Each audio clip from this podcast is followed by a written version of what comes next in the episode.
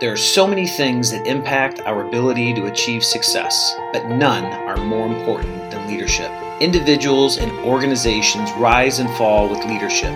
We are here to help you rise. Thank you for joining us. This is the Leadership Excellence Podcast. Hello, leaders, and welcome to Leadership Excellence. My name is Danny Langloss, and today I am joined by a very special guest, Dr. Charlie Cartwright. Today we're gonna we're gonna build on uh, episode that we released a couple weeks ago called Policing in America, where we talked about racial injustice and divide. And that conversation was really taken on from from the perspective of of the police and reform and changes that need to happen there.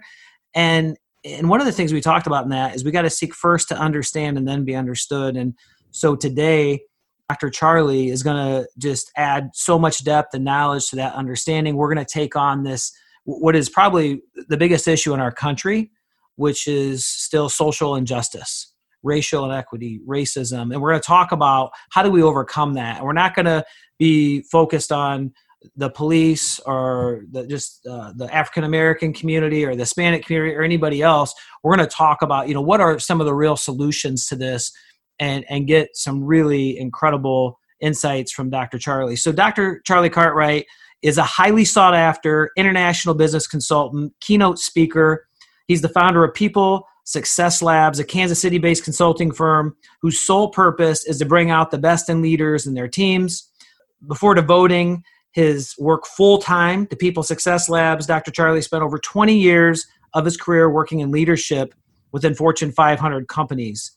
Uh, the practical lessons, insights, and operational excellence that he gained during this time are priceless and contribute to his current passion helping leaders achieve great results by tapping in to their inherent greatness of their people. And everybody listening to this podcast know that the only way to solve social injustice, racial injustice, is through leadership. It's going to be the leadership of all of us. And to take this issue on and to have the conversations that need to be had, we have to have perspective. And today, we're, gonna we're gonna work on that perspective, and we're gonna talk about leadership in, in so many different realms and the great work.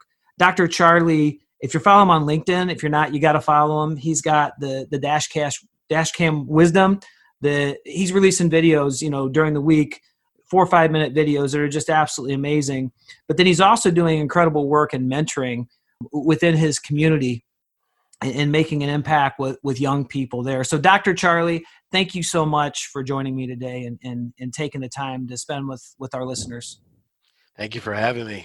I'm looking forward to it. Dr. Charlie, tell me about the work you're doing uh, mentoring young men and, and, and young leaders. You know, it's fun, uh, Danny, to, you know, they're just, there's so much you know hitting the stone hitting the stone hitting the stone and nothing appears to be happening. And then all of a sudden one day you hit the stone and you know splits in half. And that was your goal the whole time.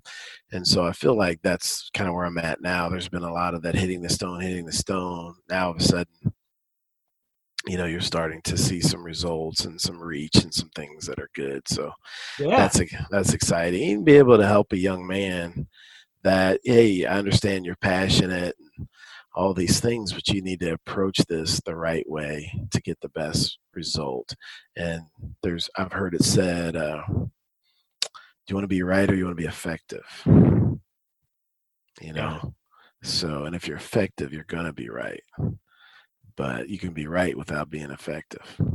And that's, you know, with all the social things we're speaking about today, there's a lot of people that are right in some of the things they're saying, but their words and their actions are not effective.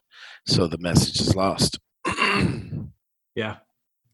It's it's just a really tough time and the the country one of the issues with facing some of the crisis we're facing as a country right now is this whole COVID brain thing, and and people are just, you know, everybody has a right to be passionate. There's a lot of things that are dead ass wrong that we need to fix and correct, but but a lot of people aren't in the right frame of mind to be fixing or correcting them. Matter of fact, they're in the frame of mind to be to be exploding, to be explosive, and that that's that's everybody. That ain't one group or another group, you know.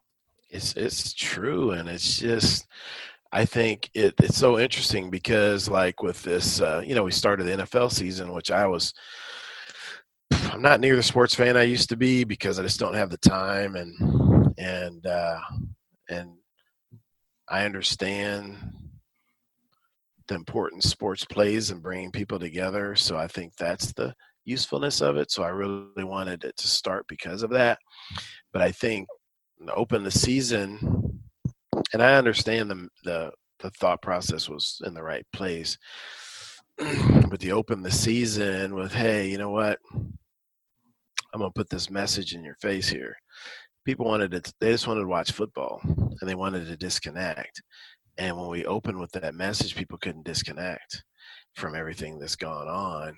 And and it just, I mean, if you would have even Danny coming in at, you know, running a commercial after the first quarter and run another commercial at halftime, NFL, and you know, but just before the games even start, hey, it didn't go over well.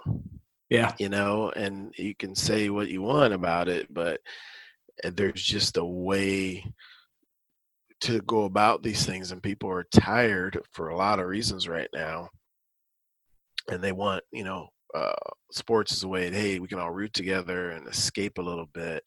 And then, you know, we can talk some of that, but it just has, it just didn't go that well, in my opinion. And, and uh, I think that you just you get people more even more on edge um, and people are fatigued because of everything that's gone on and so they need a break and now you didn't provide that break for them and uh, yeah there's a way there's a time for everything you know so but it's just tough you know but you gotta you gotta timing is important in life and you gotta know when to when to hold them, when to fold them. Yeah, well, you do, and it's funny just because I've been talking about you know this social injustice issue quite a bit, and policing in America, and the challenges facing policing, and and just I'm in a spot right now where it's like we need to be able to say Black Lives Matter and understand why it's wrong to say all lives matter, um, and and and really just as a country unite around you know really being serious about that social justice. And so I thought a lot of things they put together were pretty tactful, but the response I got from friends and, and people was was really pretty negative. They're like, look, I deal with this stuff all week in every feed that I'm in. I just wanted to watch football. That's all I wanted to do. I just wanted to watch football. And there were people that just turned it off because they were turned off. Right. You and know, and that's hard. It was, and that I, I just had the same conversation with a friend this morning at breakfast. Is people just wanted to watch football, and they sat down and watched football, and they saw that, and it just it was triggered them. You know, it triggered, and not in a good way. And so, uh, but we've got, you know, we got a lot of young people that have a lot of ideas, but they're lacking experience. And uh, even the Black Lives Matter message, like I understand it and Black Lives do matter. Now, though, you've had so many negative actions associated with the movement. I, I'm, you, I don't have that anywhere in my social media feeds because I don't want to be associated with the negative activity. Now, and I, I've said that, you know, people that are peacefully protesting are good and they're the majority and the minority. But the fact of the matter is, it's being so it's being connected mm-hmm. you know it's being connected so for me a good example is baseball i grew up loving baseball danny. A uh, huge baseball fan for many years and and because baseball was pure and you know how would babe ruth do versus hank aaron versus you know you could compare them because the game hadn't changed significantly. And now you know with technology with the literally manipulate you know they talk about leadership talks about integrity of the game but then sports science prove that you you change the baseballs. Like the baseball, the interior of the baseball had changed like 13, 14%. And that extra flight was why the home run production was up so much. So I'm looking at a guy that hit 40 home runs, comparing him to Hank Aaron when he's not. He hit no. 40 home runs because the baseball was juiced, and oh, we moved the fences in, and then you got a team using technology to cheat, and they still get to keep their title and their rings, and not one single player was suspended. So that kind of was a big turnoff for me to say, I don't I love the game and I don't have anything against most of the baseball players in that league, but your league has lost integrity. I'm not interested anymore. Yeah. Right. I'm not, you know, well, steroids, okay. You can cheat. Then I was shocked at this, Danny. A player complained. I think it was last week or the week before. He complained because the Major League Baseball is cracking down on video. So he said, I can't watch my at bats anymore you know, because of all this. And I used to be able to sit down and watch all my at bats and make adjustments. I'm like, you're watching video during a game of the game.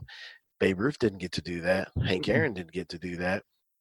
You shouldn't be able to get to do that. That's to me now that you're crossed over now, or you're all these statistics are, you know, flawed. I mean, and it just and so I didn't. So I've let baseball go because of that. So similar with the Black Lives Matter, I I believe in then all people matter, Black lives, and all that. But I'm you know I've never put my name behind something that's associated with all this violence and discord and you know in your face.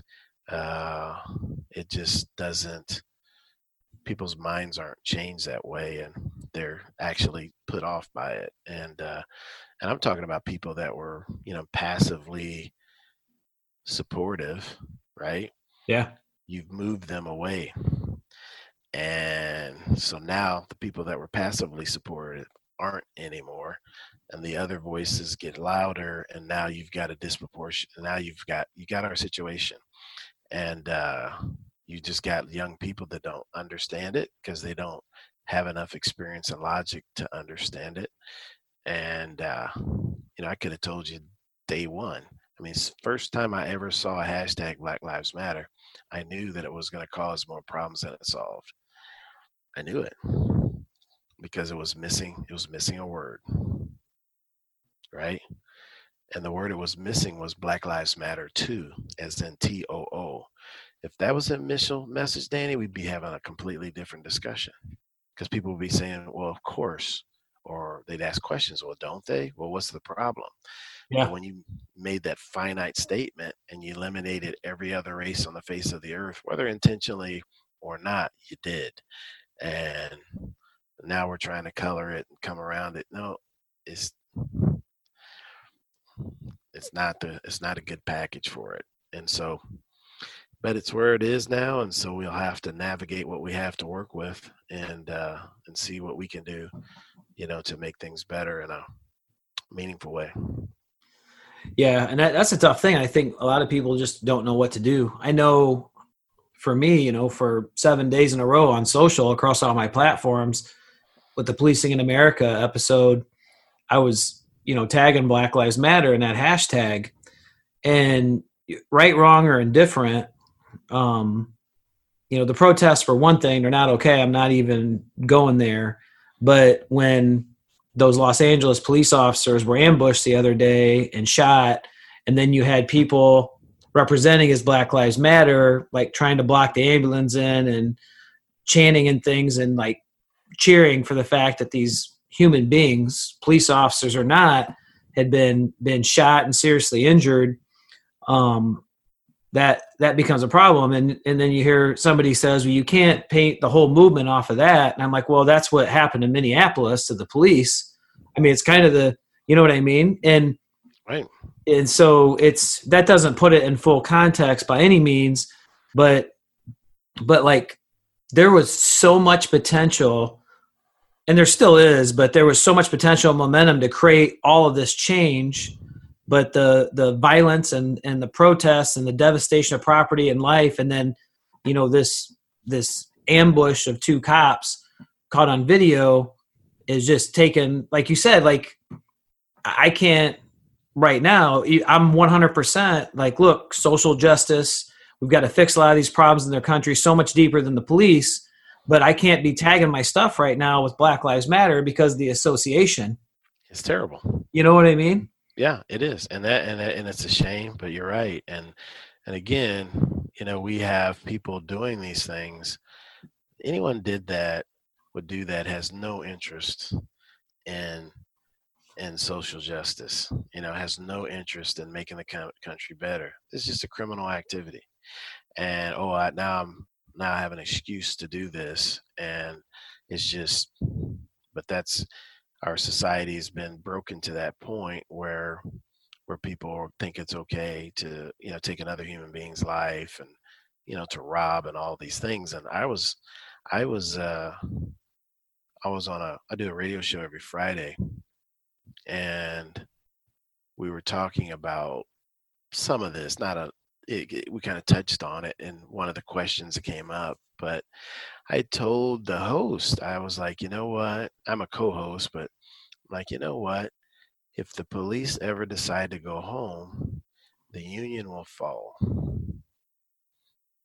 In the story because people just don't understand that we have a union and there's law and order and there's protection so that you have your homestead and you've got your wife and your children and you've built this nice home and and you're a woodworker let's say and whatever there's not a gang of outlaws right up over the hill and take your wife and your daughters kill all the men burn the place down and take all your supplies and ride off okay?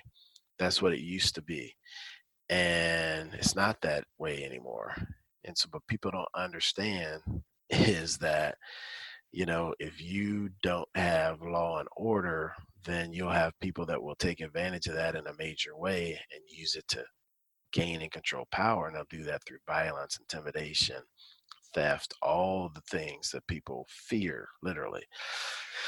So um yeah we need to to do a better job in all areas but you know we can't we can't attack the people that are there to to keep the union in place.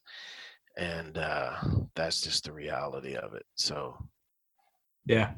I think it i think it um is looking at it as you're kind of talking about too like inclusive of all the issues instead of because you can fix the police 100% and that's not going to create social justice and social equity. No. That's not going to eliminate racism or discrimination. No. Um, because there's so much of it in, in other areas. And the other thing I don't think we can forget is that we have made incredible, incredible strides. It is much different today than it was 24 years ago when I joined the city of Dixon. And and I want it to be completely fixed right now, right this instant. But a lot of the context this is being talked about in and is like we're we're still in the you know 1850s um you know and and we're not or we're in the the 1960s and and we're not. I mean and so you know really just sitting down with calm heads and leadership from from all sides and and and looking at what are the real issues here and how do we solve those issues is what's going to be productive. And then, like you said, I love what you said about you know hashtag Black Lives Matter too, and you know TOO also, and you know opening conversations about that because just like straight and the simple Black Lives Matter, um, I'm not offended by that because I've I've I've I've done enough research to understand it. So I'm totally cool with it. You know what I mean? Um, but a lot of people don't. That's the thing. A lot of people aren't going to take the time to understand it. And if your message automatically puts off, you know, half the population, then it's just it's like better. as a leader in your company, if what you do divides your company and, and puts off half of your team, what kind of a team or company are you going to have? You're not going to have much of one. So the words matter. Yeah, they, they matter big time. They really do. And so, you know, and of course I understand that, you understand that. And, uh, it's just different. And, and then, you know, the leadership that we've had around all of this up to this point has been poor at best, you know, and I'm talking about the African American community. And, you know, this young man I was talking about to today, he's a good kid. You know, he's probably 27, 28 years old. You know, he's a good kid going through a rough stretch, you know, had some overt racism. And so he was upset about it, Danny. But I was able to show him that, hey, here's how we gently change the dialogue. And um, the way to change is to make the former way of thinking obsolete. Okay. When it's obsolete, nobody's going to go back to it. And, um, you know, I, I don't know if you remember the Blackberries, man. You remember those Blackberry phones? Oh yeah, I do. Yeah, dude, that was my favorite phone all the time. I love that phone, and when they stopped servicing it, I was upset. You know, like, what do you mean I can't get a, another one? What do you mean I can't get the? You know, like you won't. We don't support that product. And now, if you tried to hand me a BlackBerry, uh-uh, my my my iPhone, you can't. It's the BlackBerry's obsolete. So that's the way to to get change. And uh, I didn't want I didn't want to get let go of my BlackBerry because it had served me to that point. So so we have to make it obsolete. So I pointed out to him, and he'd never heard this story. And there's a book about this football game. Have you ever heard about this football game? It took place between USC and Alabama, early 70s. Uh, I want to say late 60s, early 70s. But anyhow, um, I think it was around 70. anyhow, USC was a powerhouse, and two thirds of their team was African American, big, fast, strong athletes. So Bear Bryant flew from Tuscaloosa. He set an appointment with John McKay, I believe it was the coach of uh, USC. They met at the airport. You know, he didn't even go into the city. They met at the airport, and Bear Bryant said, "Hey," he offered him a pretty good lump sum of money to come to Tuscaloosa and play them. So they got a handshake agreement for the following season. Bear Bryant flew back to Tuscaloosa. This was a nationally televised game. I think they're both top 10. And I mean, they handed it to Alabama. And Alabama was all white. And you know what happened the next year after that? Alabama's football team was integrated. If Bear Bryant would have went to the regents and the chancellor and demanded to integrate that team, he might have got run out of Tuscaloosa. He's smart. He said, We're going to play him. They got embarrassed on national. He knew they were going to get hammered because he's a football coach. They got embarrassed on national television, and then he was able to integrate his football team without incident. Okay, but if he'd have been up there poking people in the chest, and I mean, maybe he was right in his message, but his delivery, but he was intelligent, and that's how. And look at that team now. I mean, they're a powerhouse, and they're what 90% African American, I would guess. I mean, you know, they're just amazing. but that's how changes occur. Their former way of thinking was obsolete, and their fans are like, we can't have somebody come in there and hand it to us, hand it to us like that, and, uh, and the whole nation saw it. We can't have that anymore. So hey, you need to go out and recruit some of those kids, and that's what he was able to do. So that's such a great example, and uh, you know, Bear Bryant was looking at it hey, I can win football games, but it was also socially the right thing to do. So he was able to get that done without resistance because he was smarter. And the people didn't even realize what had happened, right? And that's a, a monumental shift in that conference. So, uh, so that's you know, I encourage this young man to, hey, this is how we have to do it. We have to be smart, and we approach it that way. That's how you, you get lasting change, which he was in agreement with. So I'm pretty excited to see how that goes for him. But uh, um, but yeah, that's that's the real way to change, and you know, and I'm and I'm um, you know I'm here to to really bring people together and you know so well something happens to you well something happens to me my videos are still out there you know my voice will still be positively impacting thousands of people on a daily basis so so that's the way to do it. I'm one person. We just need more people doing the same thing, and we'll get what what what needs to happen will occur smoothly, right? So so many great examples of like this is the power of leadership. This is you know leaders understand and know how to go about change in the right way come at it from the right position from the right angle they really leaders really understand what the issue is. Um and then then it becomes about you know great great vision as well to see what could be. You know it's interesting. He went to k-state university. He transferred from a small college and he was born with uh, just two fingers on his left hand. And uh, and he had received a lot of grief in his other former college about it. So he kind of went up there and did a tryout and made the team. And he said at the first team meeting, uh, Bill Snyder was a coach. He said the first team meeting, they had all the new people stand up and introduce themselves, you know, say a few words. And so um, he said it came my turn. I said my my my bit. I sat down. He said, "Uh, young man, would you please stand up again?" So he's like, "Oh no, you know, it's already starting." So this is Bill Snyder. He says, "Hey, I want you all to take a look at this young man. Uh, he's been uh, he's been blessed and born in a unique way, and his body is constructed in a unique way, and he's overcome that. And we're lucky to have him on this team and to be a valuable part of our family."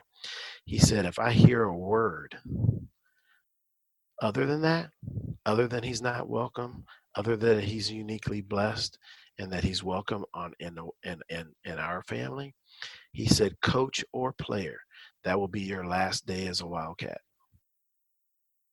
Wow. I mean, that set the tone. And he sat down and went, Wow, right? Right? That's leadership. Like he said, I will not accept it. So letting you know if I hear it, it's your last day here. there, there, and, there's and so much power in clear expectations. Clear, clear. And, you know, and that's where the leadership. Now, do you think they have racism and all that in that program? Absolutely not, because the leader set the tone. And I don't know a lot about Bill Snyder, and you know, I know he could be tough and all those things, but I've heard so many monumental things like that that that guy. That's why he's a legend uh, in that community. And uh, so it was really cool to hear that story and and that's that's that's what we need to do you know is just leaders act decisively and correctly and they're effective uh not worrying about being right. You know if you're effective you're automatically going to be right. Yeah so powerful. So so i got to ask you because you know um we, we've had different conversations about leadership and, and about this crisis facing our country right now and the best ways to go about it. Are, are you comfortable with the conversation we've had to this point really being the focus of the podcast and talking about it, or do we want to transition to the making a difference topic? Yeah, I'm comfortable. You know, I don't. Yeah, I'm comfortable, and uh, you know, it's an important topic. And and my thing, Danny, is that I've really been disappointed in a lot of the messaging I've heard coming out of the African American community. Um, the people are that are know, I don't know what their intentions have been. Let's assume they are positive intentions. Their messaging hasn't been good in the way they've approached it. Um, and so I'm like, we have the wrong people speaking, and athletes are coming forward to speak because other people aren't, frankly. You know, I haven't heard from an executive at UPS or FedEx or, you know, places I worked. I'm talking about African American executives. I haven't heard say anything, right? So these athletes are coming forward because people like me haven't. So it's really important that I don't ever, you know, duck that issue when the opportunity comes up to speak and be a you know, voice of reason because like I've said many times, I don't know who every time there's an issue that Al, Al Sharpton is on CNN, he doesn't speak for me. You know what I mean? So I, I never, I didn't vote him in. And so I don't, I don't share a lot of his views, his attitudes. He doesn't speak for me, but people assume he does. And that's not right, you know? So um, yeah,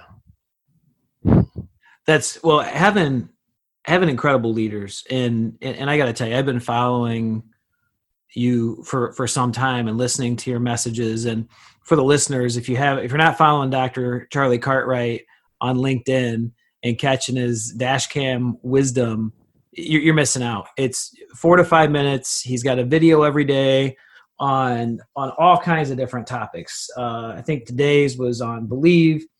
Uh, you know, their be first, power of positivity. You did a whole segment on controlling your elephant, the power of just showing up, uh, communication, relationships, kindness is king. Like Dr. Charlie is taken on um, so many important topics and things in everybody's lives and the things that are helping us succeed and the things that are stopping us succeed. And and for for dr charlie to offer his voice and his leadership on really the the greatest one of the greatest issues facing our country. I mean covid's a pretty big issue facing our country right now but i would argue i mean covid's going to come and go. It's a big deal. I'm not downplaying it but you know social justice racist racial inequality uh, racial justice like these are all very big issues. And and what i love is, is your insight into the idea that hey this isn't one person or one institution's job to take this issue on and fix it because that's impossible. It's all of our job. And the message and and how we think about things and how we reframe them and reshape them and and you said early to, to start this do you want to be right or do you want to be effective?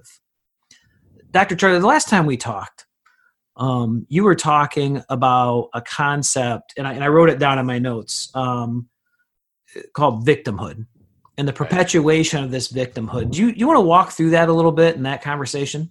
Yeah so the thing about victimhood is that as human beings we embody our beliefs right and so, what I mean by embody our beliefs is that we live it. Whatever we believe about ourselves and about others, we look through the world in that lens, through that lens. We look at ourselves through that lens. And so, if we decide to be a, a victim instead of a victor, then we're going to view the world through that le- that that lens. So somebody cuts us in tra- off in traffic, we're a victim. We get cut. Somebody cuts in front of us at the line in the grocery store, we're a victim. We lose a promotion, we're a victim, right? We get audited by the IRS, we're a victim. And so this victimhood starts to permeate our entire life. And we can't be victorious and a victim. They're two completely different mindsets. So the victor mindset says, hey, I was caught up, cut off in traffic. Hey, that's okay. My car is still intact. I'm going to get to my destination.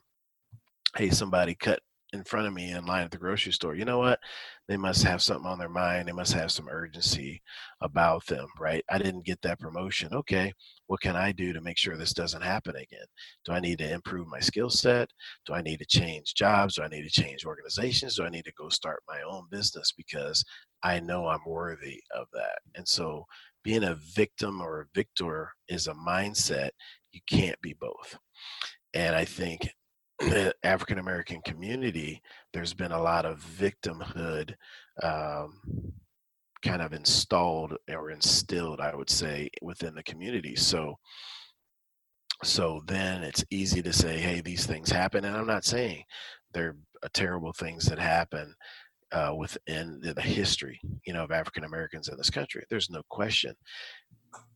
But now we've got a choice of hey am i going to just live in the past and say hey we were brought here as slaves and we have no opportunity or am i going to say look at all the opportunities that have come into play i got something right here in my hand okay? My iphone this is called a level playing field okay?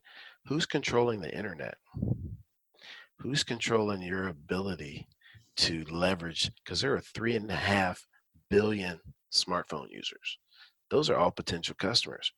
If you can come up with a product an app or whatever no one's going to stop you from selling your product service song to the people that have this phone in their hand. So this is called a level playing field right? And i have access to just about half the planet with this and so to say that I don't have opportunity, I'm not leveraging the opportunities that I do have. So am I going to go, am I going to, am I going to play in a place where I have a level playing field or I'm I going to go to work for somebody where it's all an uphill battle. That's a choice, you know, and so it's a free country. And uh, we've got to leverage the opportunities that we have because it's huge. You know, my grandfather didn't have a smartphone. My grandfather didn't have an opportunity to get to three and a half potential, three and a half billion potential clients. And I can learn anything I want to learn about on the smartphone, right? I can learn how to build a car. I can learn how to build a cabin. I can learn how to build a business. I can learn how to build anything I want to by accessing the smartphone. Even if I don't have internet, I can go to the library. I can go to the public library and tap into their internet and get on my phone. You see, so that's my mindset there is looking at things about how can I overcome? How can I do, how can I win? right? How can I win? And then going about doing that. That's my responsibility. It's not my fault that there's been inequities, and inequalities, and injustice and all these things. That's not my fault, but it's my responsibility to do something about it to the best of my ability. So for me, that's being a positive example. And that's leveraging technology and the skills that I do have to make a positive difference.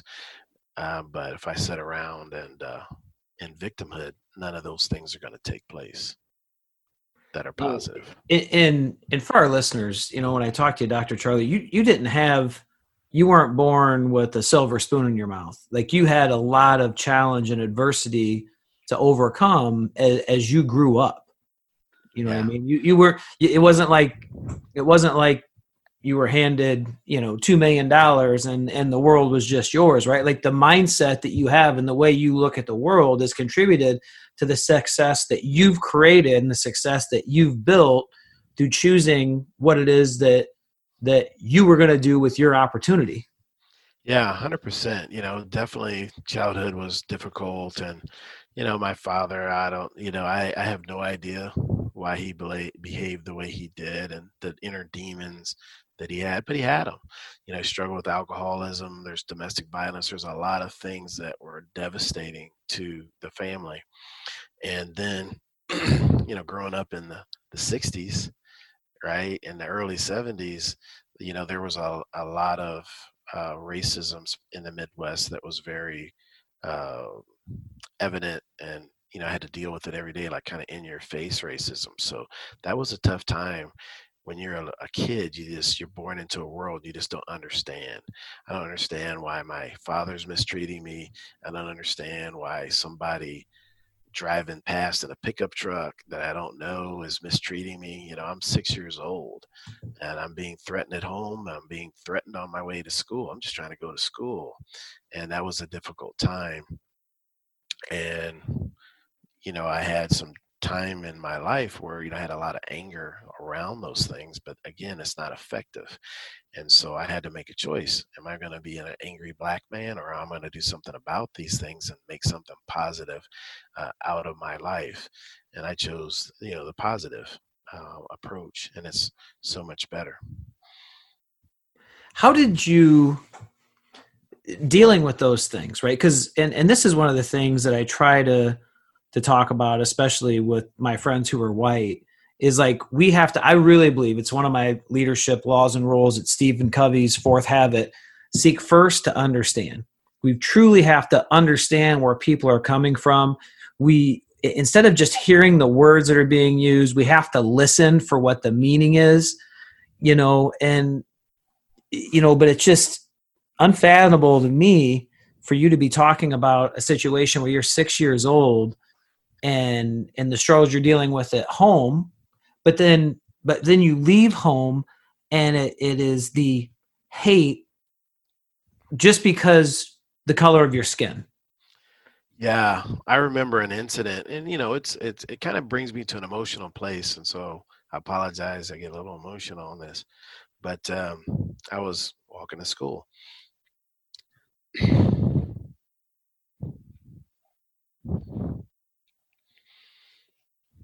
And, uh, you know, I'm halfway to school. This truck slows down and their windows are rolling down. And so I didn't know if they're going to ask me for directions or what, but, you know, I looked and, and then they just, you know, started really verbally assaulting me. And so, you know, I was afraid and I, I was thinking about running back home, but then I was like, you know, I was kind of in between, halfway between school and home. I was thinking about running back home, but I knew my parents weren't home because I was a latchkey kid. And then I said, so then I bolted and ran towards the school because I knew there's a lot of people there. And, you know, that's not a choice that a six year old should have to make. You know, and these people were, you know, I mean, it's probably 40 something year old white man and maybe a 20 something year old white man. Wow. I was six. And so I can't imagine that happening to my son or anyone, their son or their grandchild or their their nephew experiencing that. And then I go to school. Well, how focused was I that day? You know, did I learn anything that day? Probably not. Right. And then I go home and then, you know, then you got your alcoholic father there.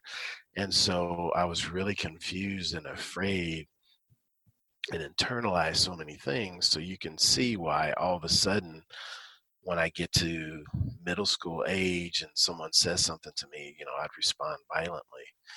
And, and a kid called me a name or something, and I was, I was, uh, I would respond violently. And I remember the principal suspending me, right? So I get suspended twice. The third time, I got into a fight with the kid, and he said, "Hey, uh, I'm not going to suspend you." He said, "Because I noticed you always fight on on a Thursday." He said, "So I'm giving you a, a, a three day weekend." And so, because I would wait, I'm like, "Well, I'm not gonna. I'll wait till Thursday. I get kicked out of school. I don't have to come. I got a three day weekend." I actually thought that. So he said, "So you're gonna sit in this office, you know, and you're gonna think about it, and I'm not gonna send you home." So it was embarrassing sitting in the principal's office, and kids would come in and they're looking at you, and you're sitting there. And uh, I remember going to a football practice, right? I had all this anger and I saw some kid, boom, you know, you lower the boom and tackle him. And my coach was like, good job. And it clicked. I was like, oh man, I don't have to fight anymore. I just, I just remember these people when they say things to me that I don't like. And then when practice starts, I'll, I'll go after them. And that's what I did. And I became a very, very good football player, dominant, in fact.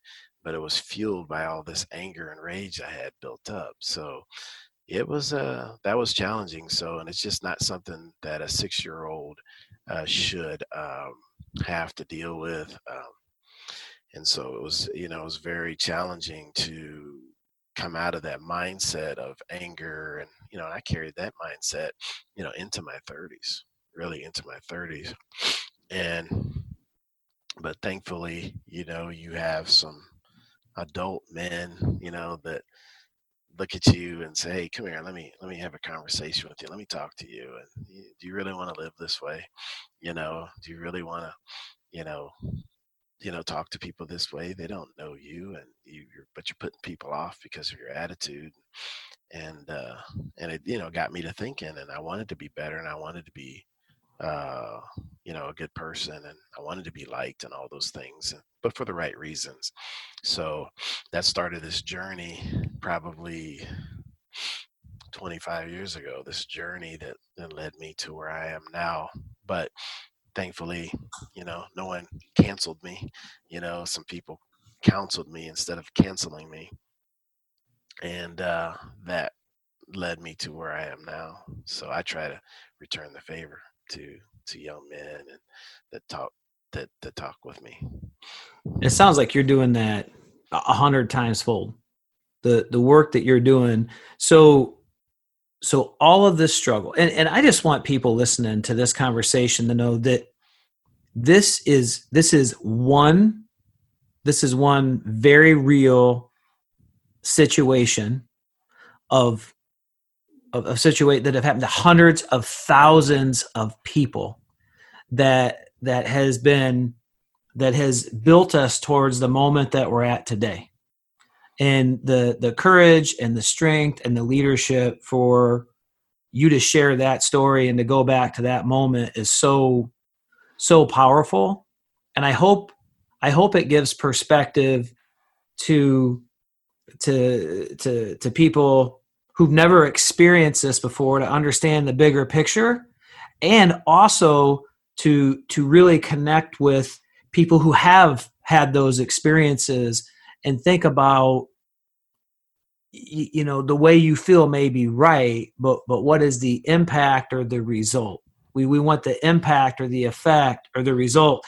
And and dr charlie not only are you a doctor right and you've you've you've you've risen to that level but you have over 20 years of experience in leadership within fortune 500 companies. Yeah yeah. 10 years ups and 10 years of fedex. Wow. Yeah. you know and that you know i just sit here blown away by you your perspective your leadership what you've overcome right? Because overcoming where you came from and all the different challenges and struggles and all these things that hey, i'm just going to say it out loud that that white people can't understand right and i just ask people in this time and I asked the white people listening to let's just really dig in and really understand that, that this story about Dr. Charlie at six years old is one of many different things of racism that he experienced growing up, but but he is one of hundreds of thousands, maybe millions of people who who have experienced the same thing. And so as we come together to to solve these complex issues facing our country and to really not just be against racism, to be anti-racism, to be intolerant of racism. Um, we we really it really for me it's so important that we truly understand it so we can speak intelligently to our friends and and as dr charlie's he speaks and talks and mentors and reshapes and reframes and shares his experience and stories and gives his guidance on how to approach things to make real meaningful impact. Um, we you know as as non-black members of society we have to fully understand that and bring that to the table to do our part.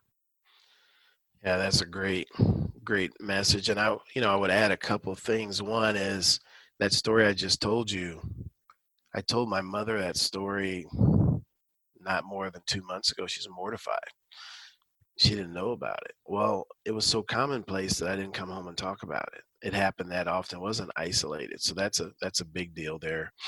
But I think also in this context of all of us solving this issue, resolving this issue, and and you know, I was talking to a young man today about this. He just had a lot of frustration for all this, these recent racism he's experienced in his business. And I was telling him that, you know, when there's an uh, amazingly emotional place that people go to you know there's three psychological states. There's there's the fight you know people come out fighting. There's flight they run away. And then there's fro they freeze right? They're they are deer in the headlights. And so there are a lot of people and i'm talking about white people that feel deer in the headlights like i want to help but i don't know what to do and so I was explaining to this young man, so you've got somebody deer in the headlights. That's not the time to poke them with a stick. Because you poke them with a stick, you're pushing them into most likely fight or or best case scenario flight. If you have someone deer in the headlights, I don't know what to do. Now I can gently take your hand and guide you. Okay.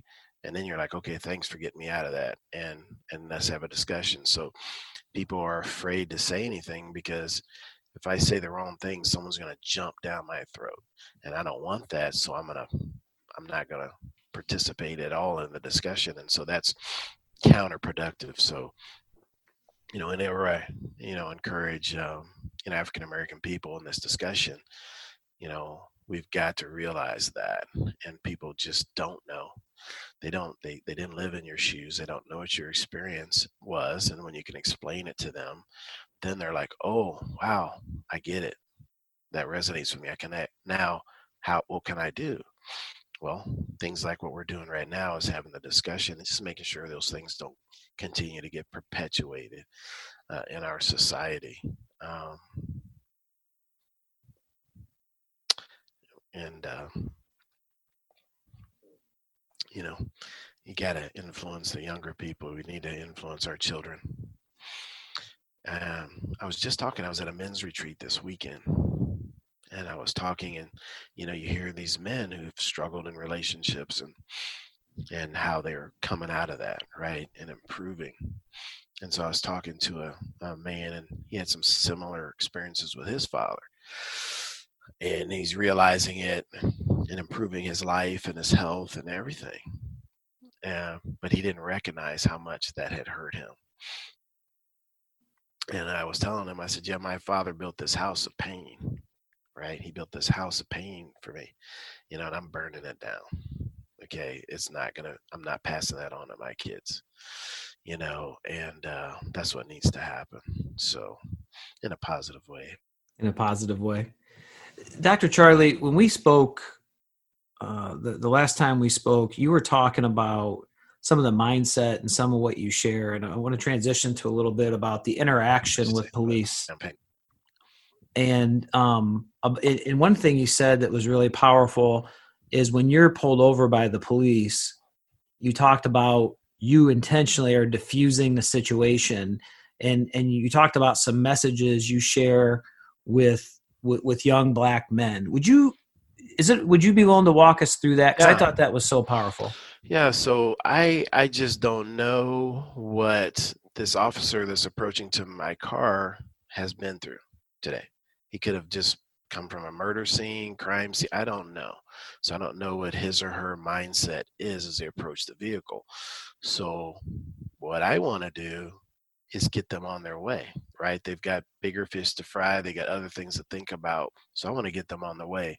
So, I want to make sure that if I'm assuming that they've come from something that's not fun, and so I want to de escalate them, right?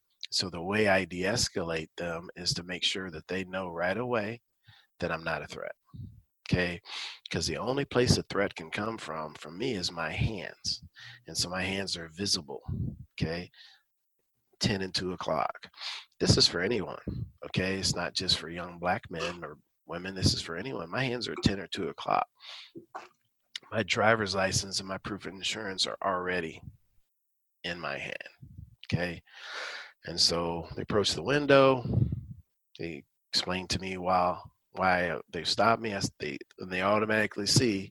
I see your you have your driver's license proof of insurance. Can I have that?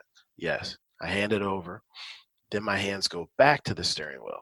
This is what happens every time. They look. You can go ahead and put your hands down, down now, sir. And then they say, okay, well, I need to run this. I'll be right back and get you on your way. They go back, run it, and say, hey, your tail light or whatever the reason, you know, is they stop me and be safe, have a good every time because I've de-escalated them. Now their brain can work on the real problems. But if they come to my car and I become the real problem, now all of a sudden I'm getting all this attention and they're wondering. And so I just I just make sure that they know that I'm not a threat. Period. And you know, yes or no, sir, yes, ma'am, no, man. That's any authority figure, right? And so I let them go on their day and they go they go along their way. And so it's been a very effective and and and and then I try to you know obey the traffic laws and things like that. So I I, I minimize my my exposure, but it's really a simple process, and that's not something that I learned in school, right? Uh, you know, my grandfather taught me that. Okay, and uh, but every father should teach their son that and their daughters that. So it just it's it's just the best way thing for everyone. I want to help this officer do their job. The, one of the things that really resonates with me, and I know, and I agree with you, it's that kind of a mindset is best for white, black, Hispanic, Asian, Muslim, males, females. But the truth is, is we understand some of the issues around policing and African Americans. Is that is that the majority of the time, things like this are being taught to black Americans, while what's being taught to white Americans when we grow up is the police are your friend and they're here to help you. Right. Right. And so I also want to, as we frame and, and, and we shape this for community leaders, for white people, for black people, for police officers, for, for whoever it is, to understand the fact that there has to be a thought or a mentality towards that and passed on and that it is prevalently passed on you know more so probably disproportionately i would say in african american community just signifies the the the problem. And, and, i don't know the answer to to this question when i ask you so i'm not setting it up but um how many times you know would you say you've been pulled over and and not for doing 20 miles an hour over the speed limit right? Like not excessively violating any laws has has being stopped frequently been something that you've had to deal with you know coming up through through your life um so i'm 56 been driving since i so i've been driving 40 years and i would say i've probably been stopped over 100 times over 100 times. Um, and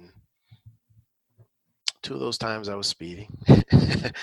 so I got the ticket. Um, and I remember one time I was in Lincoln. This is in the early 80s. I was a football player in Lincoln, Nebraska, in Lincoln, Nebraska, actually.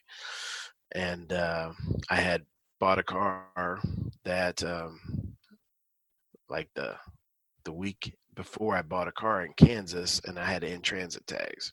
So the tags hadn't come in yet, so I didn't have them yet. So I had in transit tags on my car. And then uh, I remember, you know, I was excited. I had this car. And so me and my old roommate, we were going to go to a movie, go to dinner and go to a movie. So it's on a Friday night. And between like 7 p.m. and like 9 p.m., I think I've been pulled over like six times six. I mean, nothing happened, but the fact of the matter is, I got pulled over six times in two hours. And my roommate was starting to say stuff, and I'm like, dude, it's quiet, you know, and and uh, and I was, you know, and then finally, I think maybe the fourth officer said, listen, you know, there's not much going on in this town. Most of the force is out on traffic.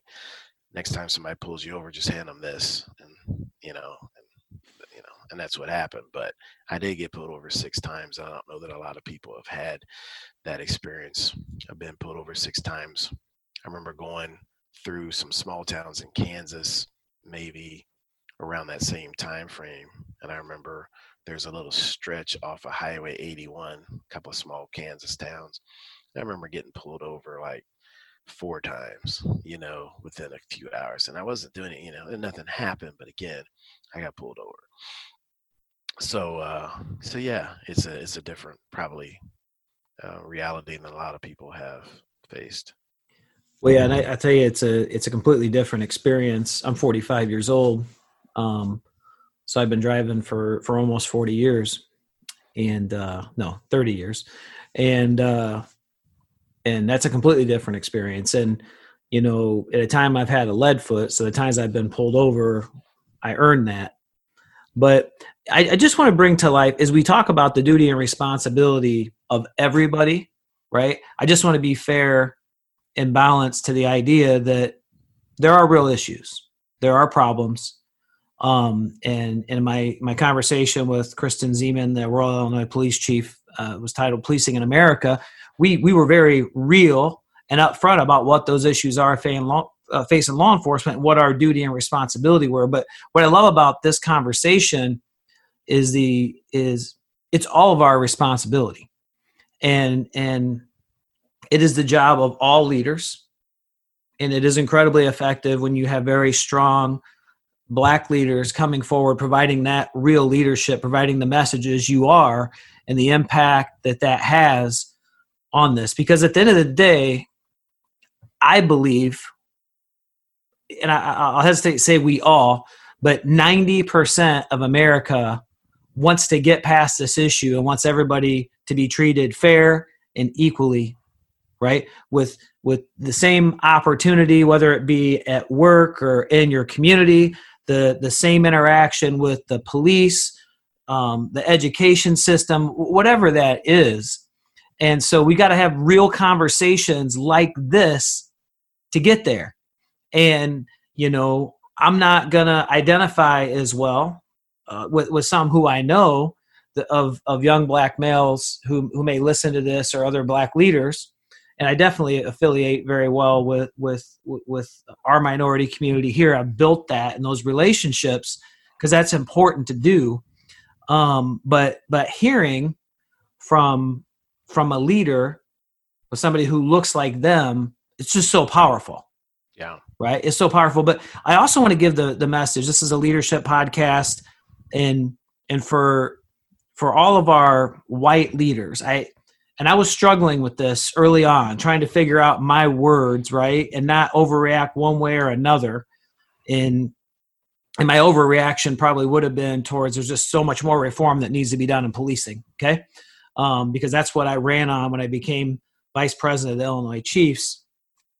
Um, but but we have to really become in tune and and and dial into these issues because they're real. You know they're they're they're very they're very real issues. And so i lost my train of thought there for a second dr charlie i'll be honest so i was struggling with finding my voice and is it appropriate for me as a white male leader to be talking about this? And then adam grant if you don't know adam grant i'm, I'm sure dr charlie knows who adam grant is but he's an organizational psychologist um, he's a little less well known than Simon Sinek. Simon Sinek refers to him as his worthy rival when he talks about the infinite game. But but Adam Grant talked about it is the duty and responsibility of the majority group in control to speak up and to do so loudly to help break down the walls for those who aren't. And, and in this case, he's talking about um, white male leaders also equally important for black male leaders. But he he referenced the idea in an article he wrote and a couple social posts he put out there that when women come forward and talk about gender discrimination or when when black people in the workforce come forward and talk about racial discrimination oftentimes they're looked at unfavorably right but when male leaders white male leaders come forward and do the same thing they're looked at as heroes and champions and so I'm not saying they are. So don't don't take that that way. I'm just saying what this very well respected organizational psychologist talked about who's got, you know, over a million followers in his different social platforms. And so as a white leader, if you're wondering if if you're supposed to step up and say something and speak out uh, against racism, you are. You are. You know, and and we need to partner with our our black leaders. And so, male, female, white, black, Asian, Hispanic, Muslim doesn't matter. It is all our duty and responsibility to lift our voice in in this manner and to have conversations just just like these. Your thoughts on that, Dr. Charlie? Yeah, I agree with you 100%. It's interesting. About two months ago, I had the opportunity to speak to a group of law enforcement here in a small uh, Kansas community. Two communities came together and brought me in. And we really had a great discussion, and all the officers were white. And uh, there were some e, uh, EMS folks as well, and uh, and fire.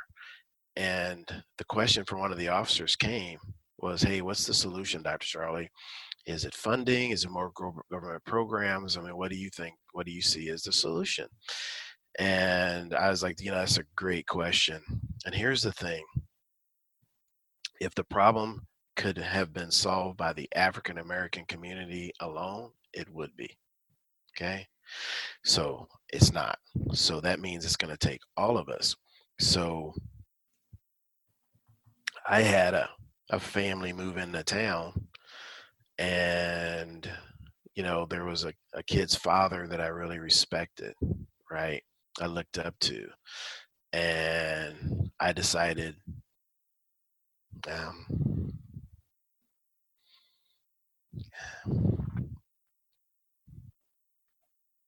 hmm, I decided I want to be like him. So that man got a kid. So I told these officers, I need you to go in and get a kid. I need you to go in and get a kid. I need you to go in and get a kid. How you do that? It could be on a football team, softball team, flag football, YMCA. I need you to get a kid. I need to go get three or four kids and and go and, and continue that. That's how we, we we resolve it. Because if you have a kid that's born into this situation and they're born into a dysfunctional family and they're born into a dysfunctional neighborhood and into a dysfunctional community the odds are against that kid he doesn't know or she doesn't know better and the messaging that he or she is receiving all these years are coming up. Then they get to be of adult age and they start acting out. And they've had this indoctrination, for lack of a better term. So um, we we all got to get a kid, and if we do that, the problem will be resolved, right? Because of the sheer numbers that we're talking about. So uh, that was, you know, that was my my thought on that, and that wow. it, it's going to take all of us. It's going to take all of us. The, the the deeper issues when when you start looking at a lot of things and a lot of issues and a lot of problems, a lot of it comes down to socioeconomics and and disparity there. Um, and and and African Americans are by population size disproportionately falling into lower socioeconomic status. My dad um, grew up in the the South Side projects of Peoria, Illinois. Peoria is a town of about 110,000 people. I think it was the second biggest city in the state at the time. It's not any longer. His dad was an alcoholic. His mom died when he was 15. To um, to play baseball, they were so poor. His brother actually stole the baseball glove from somewhere, so so he could play. And when you look at my dad's family, and you know one brother and um and, and three sisters, there's he's the only one that pulled himself out of that poverty. It, this is a real thing, and it's so hard to do. And as you're sharing and and speaking, man, wide open from your heart, Dr. Charlie, I can't tell you how how how much I appreciate you doing that and the value that that that this will add for people as we look and take on this problem. But it, it's a major thing, and it's not just socioeconomic it's broken family structure. It's you know you look at you know i've been in the, the city of chicago when i was a police officer looking for people on you know like murder charges and stuff like that who've done things out here. And you go into what look like war zones really and how do you ever pull yourself out of there? And so these neighborhoods and these structures like there, there's so many bigger things and it's going to take all of us. And then I'm drawn to the idea that, you know, this idea that love always overcomes hate and peace always overcomes violence. And then I'm drawn to, you know, Dr. Martin Luther King and his firm stance there.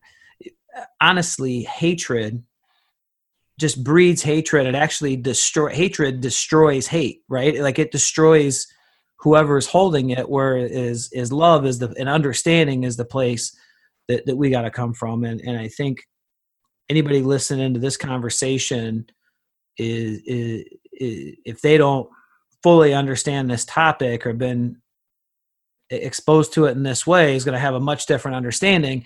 And and you when conversations are great dr charlie but if people don't have perspective and they don't have wisdom what do they mean? Right. And so i think that you've added incredible perspective and wisdom on on on, on what I think is you know the number one or, or you know one of the, the very top crisis you know facing our nation and dividing our nation. Yeah. It, I oh I'm sorry. Go ahead. You, no, you go ahead.